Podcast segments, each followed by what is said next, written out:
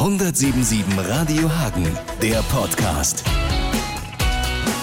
Am 9. Mai ist Landtagswahl, aber wo soll das Kreuzchen hin?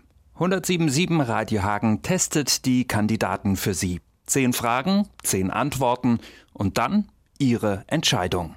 Uli Alda, FDP. Die Hagener sollten mich wählen, weil ich für Kontinuität stehe und insbesondere für Hagen mich einsetzen will als Industriestandort. Das zieht sich auch durch mein ganzes Programm.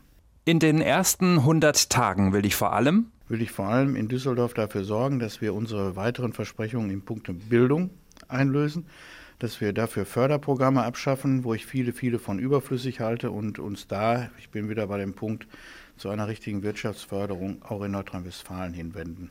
Die zentrale Aufgabe in der NRW-Politik ist? Für mich, ich muss es nochmal wiederholen, für mich ist das ein Industriestandort. Wir sehen ja gerade bei dieser Wirtschaftskrise, die nun gegenwärtig läuft, dass die Chimäre der Dienstleistungsgesellschaft nichts ist. Wir können uns hier nicht überall gegenseitig die Haare schneiden und Schuhe putzen.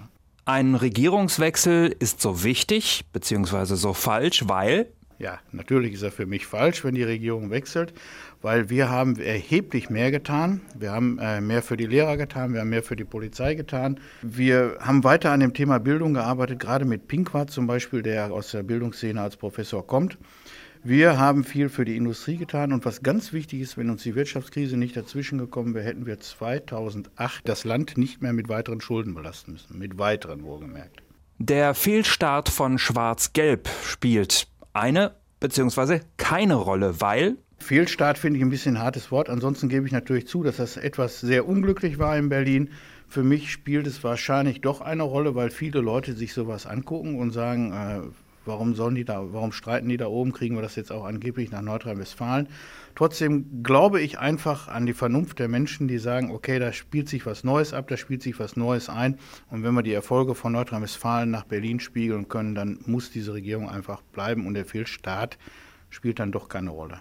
Nordrhein-Westfalen sollte sich darauf konzentrieren, dass... Ja, so wie man sagt, Schuster, bleib bei deinen Leisten. Wir sollten natürlich zugucken, dass wir viele Sachen der Moderne hier hinbekommen, ob es EDV-Technologie, Medizintechnik, Umwelttechnik ist, aber eben alles aus der Perspektive des Produktionsstandortes. Das können wir, das machen wir, da können wir anderen was vormachen. Es hat keinen Sinn, sich auf Sachen oder Felder zu begeben, wo wir keine Erfahrung haben.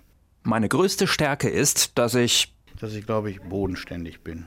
Meine größte Schwäche ist, größte Schwäche ist, ja, das sagt fast jeder wahrscheinlich, ich bin ein bisschen arg ungeduldig, aber na gut, ansonsten, dass ich mich auch einfach gerne mal hinsetze und gar nichts tue.